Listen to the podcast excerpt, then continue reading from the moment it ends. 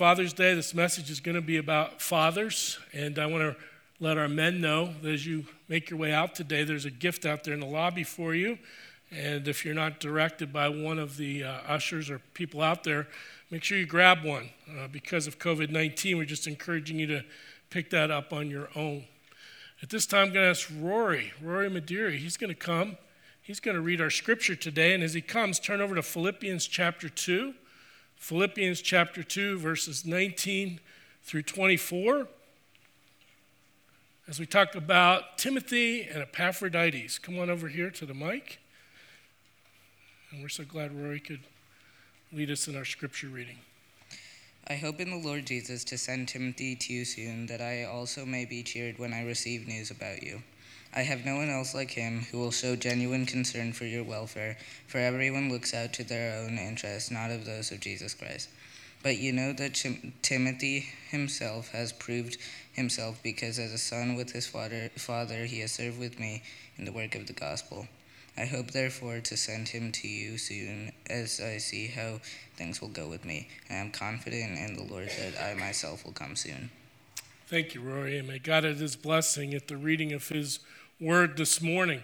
Well, during the War of 1812, General Andrew Jackson, who would later become President of the United States, led several thousand volunteer militia from Tennessee, from Nashville to be exact. And as they went down to the famous Battle of New Orleans, they prevailed, but they took in a lot of losses, but they also had a big problem. The biggest problem wasn't so much the wounds of the war and those that were killed, but an illness that fell upon the men. There were over 150 men that got sick after the war, after that battle was over, and at least 56 of them could not even stand up on their own. The medical doctor there treating the people asked General Andrew Jackson what he wanted to do. And Jackson answered, To do, sir, you are to leave not a man on the ground. It wasn't the official code of conduct yet, but Jackson was embodying the military motto we have today leave no man behind. So Andrew Jackson did something very humbling. He ordered his officers off their horses and allowed the men who were sick to ride on the horses. And Andrew Jackson walked 531 miles by foot and set the example along with his officers as they headed back to Nashville. And on that trip, he learned, earned that term, Old Hickory, which he used for his campaign slogan during his presidential run for office. But you see a quote up on the screen. The one thing Jackson said was, I was born for the storm, and the calm does not suit me. You know, it's easy to captain a boat when everything is smooth sailing and the waves are calm. But when the torrential rains come and the perfect storm comes and it wants to capsize your marriage or destroy your dreams, those are the times that you have to really stand and be in the storm as men. And so we've got to be true men. We've got to be strong men. We've got to be able to stand up and to be counted and to be men of courage. And that's what a true man is one who is born to stand in the storm. So, in our current culture and climate, we need men, godly men, to step up to their calling, to be strong Christian leaders in their home, in the church, and to take on the responsibilities based on what God's word says. So, if you have your outline, and by the way, maybe we didn't communicate well, but there are outlines out there in the lobby for you as you come in starting this week. And if you want one, you could pick one up there. But if you have your outline or you're following along on the app, you'll see these things. God is looking, first of all, for men of compassion. Men of compassion. Men who put relationships before results or people before profits. Paul gives us a great example from Philippians 2. First of all, based on his relationship with his spiritual son, Timothy, and then later we'll talk about Epaphroditus. In the verses that Roy just read in Philippians 2, verse 19, I hope in the Lord Jesus to send Timothy to you soon so that I too may be cheered by news of you. For I have no one like him who will be genuinely concerned for your welfare. Timothy is a man who puts relationships before results. This may not come very natural for most men. I don't think it does. We're more task oriented, goal driven, we have ambitions. And uh, it's really the women who have that emotional uh, relationship, who can sit down over a cup of coffee and share some of the deepest hurts or blessings that's in their heart. But for us men, we've got to be doing things together. We talk when we are working on an engine or we go golfing, but we need to have these compassionate attitudes in relationship, and we need to work at that. In 1 Corinthians chapter 13, the famous love chapter, we know at the end of that chapter it says faith, hope, and love. But the greatest of these is love. And so that should be a characteristic for us as men to show love and compassion toward others. The question is do we use people and love things, or do we love people and use things? That's something that we need to continually be balancing out in our lives. Results and profits in our business is great and necessary, but hopefully not to the exclusion of caring about the people who help you attain these things, who work with you to um, make and receive the blessings from fulfilling what your leaders want you to do at your workplace or wherever you go. I think the best leaders are those leaders that I've worked for who worked from the ground up, you know, who started at the bottom rung of the ladder and then worked their way up to the management or upper levels of a company. And uh, as I saw that, and you see that because they understand along the way, as they do each job and get into management, they have more compassion and understanding because they have done those things. I think about myself working at a restaurant at 16 years old, crawling under the sink with a toothbrush because my manager thought we need to clean the baseboards. And then, you know, working my way up into management, it helped me to understand and have compassion for those that ended up working under me. And that's what it is to have compassion. It's being able to put yourself in someone else's skin. Compassion is being coming to the place where you're never at peace and joy for yourself until someone else has that same peace and joy for them. That is showing compassion. In verse 21 of Philippians 2, it says, For they all seek their own interests, not those of Jesus Christ. The Phillips translation says it this way they're all wrapped up in their own affairs. The average father, if we're honest, in America spends less than two minutes in in depth conversation with their children or their spouse in any given day. How do you develop relationships in that time span? You can't. Some father said, I'd love to play ball, but I don't have time. I'd love to help, but I don't have time. I'd love to do this, but I don't have time. I've got to make a sale. I've got to close a deal. I've got to run a race, or you fill in the blank. God is looking for men and women, for that matter, with compassion who put relationship before results. And we've got to balance these things. The interesting thing is that when you see a leader who puts people first, oftentimes their business is the most profitable because they have things in proper alignment. The application here is are we too macho and proud as men to humble ourselves and show compassion to our family and others? I can tell you that the times that I've had to admit that I was wrong to my kids when they were smaller, and confess that and ask them to forgive me, that built a lot more respect in my relationship with them when I was honest and transparent. Men, we sometimes we just got to set aside our pride and show compassion and humility in our lives. So, are we willing as men to set aside some of our own interests to impact our family and those around us? I'm thankful for some of the men of our church. I think of uh, Josh Barnes, who helps coach his son's baseball team and was with them in Boy Scouts as well, and some of the other men of our church, and Mike Myers, and many of you out here that I don't even know about. You've been involved in the things your kids have been involved with, and that's amazing, and that's impactful, and that's a memory maker that they hold on to. And so keep that in mind that sometimes we have to set aside our interests for what's best for our family. Second of all, God's looking for men who are consistent, who are consistent. Men who put character before conformity to this world. They're not afraid, men are, to be different from the culture. They're not afraid to stand alone for what's right. Consistency is putting character before conformity. It's saying, I don't care what everybody else thinks, I don't care what everybody else is doing, I'm going to do the right thing. Consistency, dependability, being trustworthy being the go to person when someone needs a job done or to give advice or counsel. The world is hungry for these kinds of people. Bosses and wives, kids, churches, single women who want to get married, they're looking for these type of men. And as I said, the world is hungry for this kind of leadership, but isn't it interesting? At the same time, when they're hungry for that kind of leadership, when a leader rises up to be that, the media tears them down.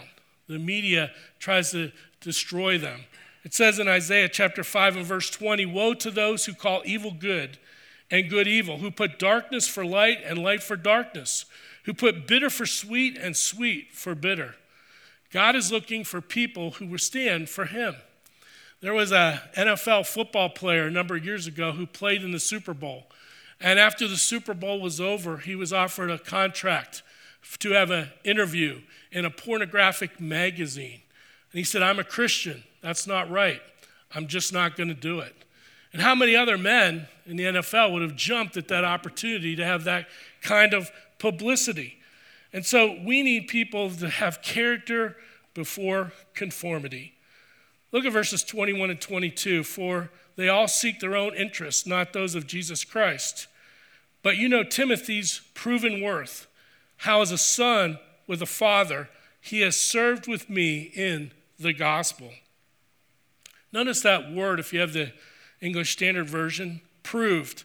It means tested character. Tested character.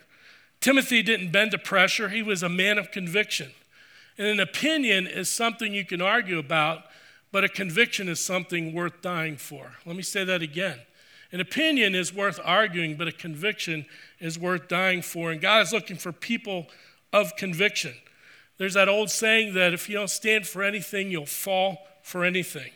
So, what do people around you see in your life that you stand for? If I were to go to talk to some of your business associates or some of your friends outside of church, what would they know about you and your convictions? What you believe in, what you stand for, what's the bedrock that you're unmovable on certain issues. That's the kind of people who make an impact with their lives, people of conviction.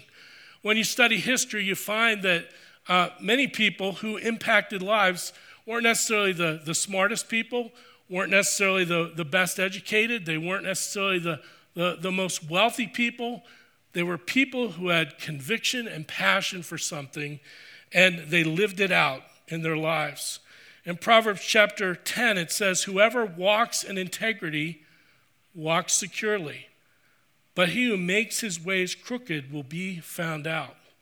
Notice and highlight that word integrity. The bottom line is integrity. The world is interested in image, but God is interested in our character and our integrity. Image doesn't last, it's going to be gone overnight. How many people in this room can remember who was on the cover of People magazine three weeks ago? We forget quickly, don't we? But character lasts a lifetime. It's, image, it's not image that counts, it's integrity, and that's the bottom line. So we must be constantly, as men, checking is my private life consistent with my public image? And if it's not, it's time to make some changes. It, we shouldn't live one way on Sunday and a different way on Monday. We need to be constantly evaluating am I living consistently in my lifestyle, both publicly and privately? See, inconsistent fathers produce insecure children, and unreliable husbands produce unstable marriages. I was kind of blown away this week at a statistic I heard on a talk show. And they had, and this is a hard one to put together, but they had a conservative African American civil rights activist. You don't hear about a lot of those people out in our world.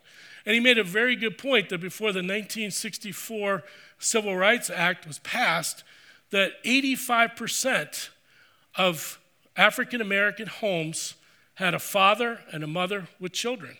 In fact, he said that statistic was higher than the Caucasian rate. One of the greatest needs in our African American community is fathers, godly fathers, who will stay in the home and to help raise kids. Well, God needs, and we want men who are consistent and dependable. And so, our application here is what changes in your habits and schedule will help you to be more consistent and more dependable in your life. Think about that. Let that be a heart check this week as you go home and think about how you can be consistent and dependable for your spouse, for your kids, in the workplace, to be the same person on Sunday and Monday as well. Well, let's look at the third character quality of a godly man. God is looking for men who cooperate, who cooperate, who work with one another. It's interesting that as Paul wrote this, many think of him as a kind of a spiritual superstar. He's probably the most gifted man, save for Jesus Christ himself, to walk the Christian life. And yet, he even recognized that he needed to work at this thing of being a team player, to come in relationship with one another.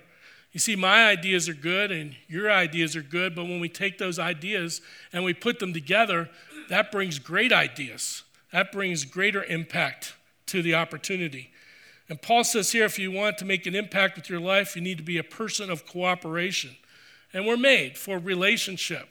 It's just so amazing that we can be back here in church now for our third time this month and to think about how we were apart those several months and how important it is that we have that face to face relationship with one another. And we need that. And we need to cooperate with one another in this idea of teamwork, to not try to go it alone or be the superhero. As Scott Ridout, uh, the president of Converge, says, we are better together, and we truly are. Notice in verse 25, there are three words describing our cooperation with one another. There are three ways we're to relate it to each other if we're going to make an impact with our lives. It says there in Philippians chapter 2, verses 23 through 25, I hope, therefore, to send him, Epaphroditus, just as soon as I see how it will go with me. And I trust in the Lord that surely I myself will come also. I have thought it necessary to send you Epaphroditus, my brother, fellow worker, and fellow soldier there's the three words. First of all, the fellow member, fellow member of the church family, connecting and growing together in community with one another.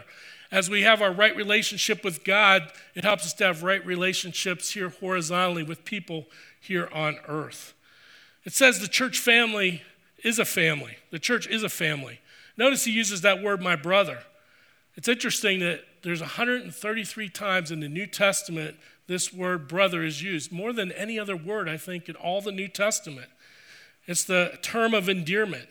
And in some churches, and we have some people in our church that share this, they call each other brother and sister because we truly are related to one another spiritually. If you know Jesus Christ as your Savior, if you've received Him and His finished work on the cross and found forgiveness and turned away from your sins and asked Him to come into your heart, the Holy Spirit reigns in you. And then we are connected spiritually together because of that Holy Spirit, that common denominator that we have as brothers and sisters in Christ. So he uses that word brother. It's a ter- term of endearment, it's a warm term. It says we're all in as a family. And we talk about this all the time from this pulpit. Where would we be if we didn't have a church family? I just think of so many people in our church and the situations and crisis that they've gone through and how our church family has prayed or supported financially or been there to help them even do physical things or whatever. And I think about those outside who do not have a church family, a place of support. How grateful we are for our church family. There's going to be an individual, hopefully in July, who will share how the prayers of this church have sustained him over recent times and what God has been doing in his life. Well, we see we're fellow members, but then he says we're fellow workers, serving and fellowshipping together. Fellow workers. Each one of us are given different ministries in the church based on our passion and based on the package of spiritual gifts that God's given us. I love how our ministries are laid out that way. We don't have a lot of elected offices. We have people serving in places under ministry team leaders because they're passionate, because they're gifted, because they enjoy carrying out the ministry that God has placed in their heart and life. We all have the same mission, and that's to glorify God and exalt His name and to share the gospel and to make disciples who also make disciples. It's so important that we understand our mission, but our methods and the ways we do that in our church are in many different ways. I was uh, recently uh, told about a very good documentary. I encourage you to watch it. Dale Von Toon and Austin were telling me about the American Gospel on Netflix. It's about two hours and 15 minutes, two and a half hours. And it goes into great detail of what the gospel is in the Word of God versus what we've made it here in America. And it's a great opportunity for you to watch and just see that. But as I think about the gospel, we're to work together, we're to serve together, we're to love one another. So, fellow member, fellow worker, and fellow soldier, fellow soldier, fighting the world, fighting the flesh and the devil together. Be reminded that we're all in the same army, that we're fighting the same enemies the flesh, the sinful nature is within us, but ultimately behind that is Satan himself. And so the Bible says that we've got to fight this enemy, that we're battling these things. And it's our duty for all of us together to support, to encourage, to defend, to put bandages on one another when the enemy gets to us. And one of the things we've got to stop doing as Christians is shooting our own wounded. We need to come alongside, be transparent, be authentic, and realize that we're going to we're going to get knocked down sometimes, but the church family is there to build each other up. You're not going to make it alone in your Christian life. The people that God uses are men and women of cooperation. They work together. You need real friends. That's why we talk over and over again about the importance of being involved in uh, these small groups that we have in our church called connect groups. Now, they could be children, that's the Sunday school and Awana time. Our junior high and high school, they have Sunday school and they've got Chaos Student Ministry, but for the adults, we have connect groups where we fellowship, where we share with one another, where we pray together as we study God's Word. We also have men's group, women's ministry events. These are opportunities that we come together and are accountable and find encouragement with one another.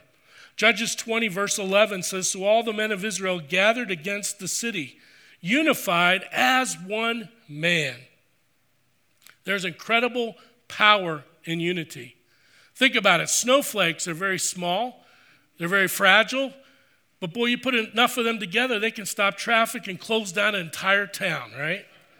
And so we may think that my opinion or my value as a Christian isn't great, but put us all together, we can make an impact. So, man, we can be difference makers in the lives of those closest to us. Here's our application How can we connect and grow in our relationships with the people God has placed in our lives? How can we connect and grow in our relationships with the people that God has placed in our lives? That's something we need to continually be thinking about. I think one of the most important character qualities as a man must possess is that of commitment. Commitment. We see less and less of people who are committed to things in this world. And God's looking for men who will step up to the plate, who will step into the storm, as we talked about at the beginning, and be willing to, to brave whatever comes their way. That's the value that makes someone a great man is commitment, who puts the cause of Christ before comfort.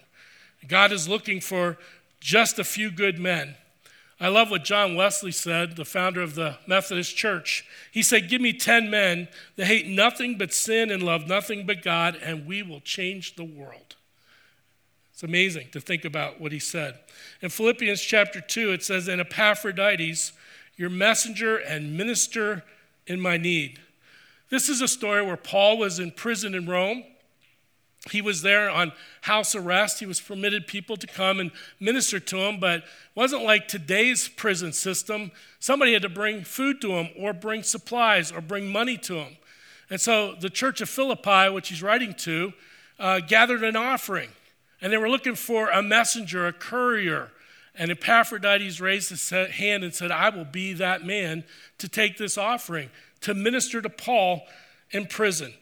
So, first of all, he was a messenger to Paul. He was a messenger from the church of Philippi to bring the offering, to bring words of encouragement, to, know, to let him know that he was being prayed for. This was small, no small errand. He had to walk 800 miles. There weren't boats for that journey, there weren't planes or cars or anything like we have in our modern culture, but he walked on foot 800 miles. Now, this week, Lord willing, on Thursday, my wife and I, we're going to fly, fly down to Roanoke, Virginia, as we get ready to close on the house that we have down there. Well, I looked it up. So that would be the same as Epaphroditus walking from Philippi to Rome as Diane and I walking from here to Roanoke, Virginia, 800 miles by foot. Imagine how long that would take, how difficult it is in the middle of summer to do that. And Epaphroditus says, I'm going to put the cause of Christ before my personal comfort. I'm going to make that 800 mile journey to deliver to Paul the offering and the blessings from the church of Philippi. He's all in with making sure that he ministers to Paul. That leads us to our next point minister to Paul. But while he was on the trip, he catches some kind of, of near death um, illness. And we read that in the passage in just a moment. Um, as he got sick, apparently from the Greek words we see here, it was the same illness that Lazarus and Dorcas had, and both of them died, and of course, they were brought back to life.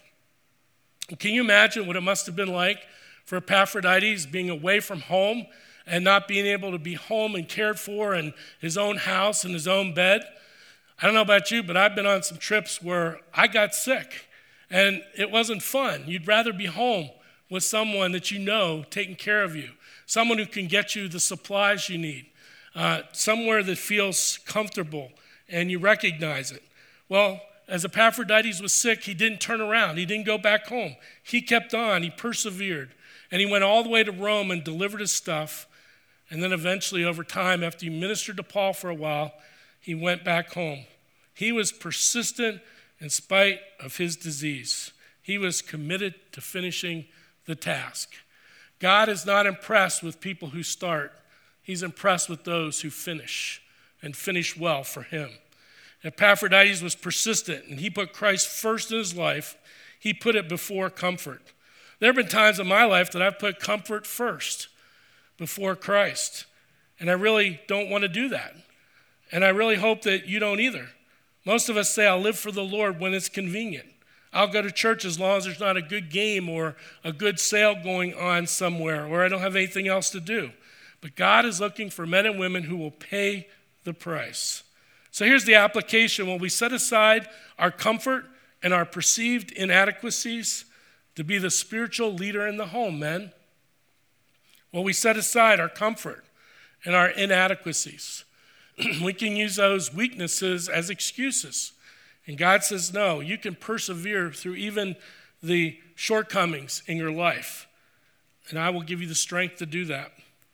Well, our last character quality of a godly man for us men to model in this passage is that God is looking for men of courage. Courage. Boy, do we need that more than ever in our world today. Courage is being able to stand strong in the face of fear, like Andrew Jackson going toward the storm instead of running from it. You have to take risks for God's kingdom. You serve God and others with a heart of surrender for Him. Look at verses 26 through 30 as we look at the end of this discussion with Epaphroditus. Paul says, For he has been longing for you all, Epaphroditus, and has been distressed because you heard that he was ill. Indeed, he was ill, near to death, but God had mercy on him, and not only in him, but on me also, lest I should have sorrow upon sorrow. I am the more eager to send him, therefore, that you may rejoice at seeing him again and that I may be less anxious. So receive Epaphroditus in the Lord with all joy and honor such men, for he nearly died for the work of Christ, risking his life to complete what was lacking in your service to me. Look at that word in verse 30 risking, risking. It says we are to honor men like that men who risk their lives for the sake of Christ, for the cause of Christ, who put service before their personal comfort, and security. That word risk is literally a gambling term. It's talking about rolling the dice, you know, staking everything on the roll of that dice. And he says that's what the kind of guy Epaphroditus was. He was God's great gambler. He gambled his life away for the cause of Christ. When I read about those verses and think about those for myself, I want to ask myself is my commitment to Christ deep enough to risk everything for Him. I hope it is. I hope it is for you. I hope you're willing to take the risk to listen to whatever God says for you to do and then to obey it, even if sometimes it doesn't make common sense. To risk our time, to risk your reputation, to risk our finances? Are we willing to do whatever He asks of us to do? We need to be a church here that takes a stand for the gospel and, and God's word and let the chips fall where they may. Think about some of the things that have happened in just in the last week or two, how the Supreme Court um, made a ruling to say that uh, no discrimination against LGBTQ plus people, that you can't fire someone based on their gender identity or if that changes over time. And so the question is what will churches be forced to do in that situation with that ruling? Think of the censoring that's going on in our social media. And it's interesting what things they're saying is factual and what isn't, who's right and who's wrong. And it's interesting that who is the person who makes those decisions that affects our First Amendment rights and our civil liberties. Will lawlessness and anarchy be continued to grow through our country, especially as we think of that uh, Capitol Hill area in Seattle, where they've got a section of that area set aside. We're living in dangerous times where the values and the morals of our past culture are being challenged and trampled on, and some of that involves our Constitution and our personal stated rights. 2 Timothy chapter 3 verse 12 says, "Indeed all who desire to live a godly life in Christ Jesus will be persecuted." I'm not a big fan of that will, but it's a reality and I think those of our younger people that are here, what is the next 10 years, 15 years going to look like if you stay strong in your commitment and to be courageous as Christians? If persecution hasn't found you yet for your Christian beliefs, it's just around the corner, my friends. We need to be living sacrifices daily for God so He can use us no matter the cost. The problem you and I have is that we have to daily climb up on that altar and allow God to make us a living sacrifice. He says in Romans 12, I appeal to you. King James says, I beg you, Paul says, brothers, by the mercies of God to present your bodies as a living sacrifice, holy and acceptable to God, which is your spiritual worship. Notice that word on the screen there, present, in that verse. And another translation it means to offer ourselves. What am I offering to God on a daily basis? Does He have permission to use my time however He desires? Does He have the authority to speak and use my talents and my spiritual gifts? Is He the Lord over my checkbook as I think about tithing to the local church and giving offerings above the tithe to missionaries and other organizations outside of the church that are Christian? What is God telling you to do? What is He doing in your life? What does it cost you to be a Christian? That's the mark of greatness. Carrie Bland shared this verse last week in our Connect group, 2 Chronicles 16 9. For the eyes of the Lord run to and fro throughout the whole earth to give strong support to those whose heart is blameless toward Him. If we're fully committed, God will give us the strength and the ability and the courage that we need to stand up in this time. Paul says, I've got nobody else like Timothy, he said. I read that and I say, why? Why aren't there more godly men around? Why are they so rare? Here's the application Are we risk takers for God? Are we risk takers for God? Are we willing to put it all on the line for God with our lives? The key thought here today as we wrap up this message is this the greatest challenge a man will ever face in his lifetime is the challenge of being a man of God. Are you up for the challenge, men? That's the challenge. Are we willing to stand strong for God, for the sake of our families, for the sake of those in the workforce that may disrespect us or make fun of us, but secretly wish they had the values that you had in your life? Are you willing to stand up to the challenge and to be courageous? Well, that's the thing we have to understand. The Christian life is not for wimps. The question is are we man enough to do it? And am I man enough personally to do that? Think about this two ordinary Joes, two ordinary men in the Bible, Timothy and Epaphroditus. 2,000 years later, we're still talking about these men. Millions of people have read about these guys in the Bible. Why? Because they were men of value. And when I read this, I think, what's it going to be like for me to have that long term effect in my life? We need to ask ourselves the question what's going to be the long term effect in my life that will affect others for eternity? We may not, we're not going to obviously get our names in the Bible, but are we going to be remembered through our descendants that we stood for God? Some questions to ponder this week. What causes you to struggle with being sold out for God? That would be a great question to just think about this week. What is it that keeps you from being sold out from God? What are the things that you say, God, this is off limits? I'll give you everything else. Second of all, is life about getting a job, having a family, retiring, and dying? Or is it much more to you than that? I hope it is. I think it is for most of the men of our church. And what steps can I take this week to be more of a godly man than last week? That's a good challenge for us to, to think about, these three things. As we close today, I want us to do something different. I want to, uh, in a moment, I'm going to ask our men to stand, and I'm going to pray for them. And we should all be praying for the men of our church, not just fathers, but also fathers to be, or even single uh, men, if you've never had children. We need to pray. This is a time for the men in our church and our Christian world to stand up and have courage, to be committed, to be consistent, to have compassion, to cooperate, to work together in harmony because we all have a common enemy. And sometimes I think Satan divides us and we forget about the common enemy that we face. So I'm going to ask our men to stand if you would and just bow your head. And I'm just going to pray this out loud, and I hope this is the prayer of your heart as well.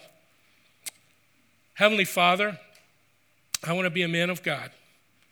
I know I've made mistakes, I've messed up a lot, and there's a lot of things not right in my life, but in my heart, I want to be a man of God. I want to be a man of compassion. I want to put people before profits and relationships and results. I want to balance those things in my life. I want to be a man of consistency, to put character before conformity. Help me be willing to stand alone and be consistent. I want to be a man of cooperation to support my Christian brothers rather than compete with them. I want to be a man of commitment. God, I want to put the cause of Christ before comfort. I'm going to get involved or stay involved in my church. I'm going to start serving and continue to serve now and not just when it's convenient. Heavenly Father, I want to be a man of courage to put serving you and my family above all things. And with our heads bowed, I just want to encourage if our wives are sitting next to us, just to reach over and just uh, grab your husband's hand and just squeeze it and say, I'm in this together with you to help you to be a godly man. The nation is never stronger than the churches, and the churches are never stronger than the men of the church. Give us godly homes. We pray and ask these things now. In Jesus' name, amen. You may be seated.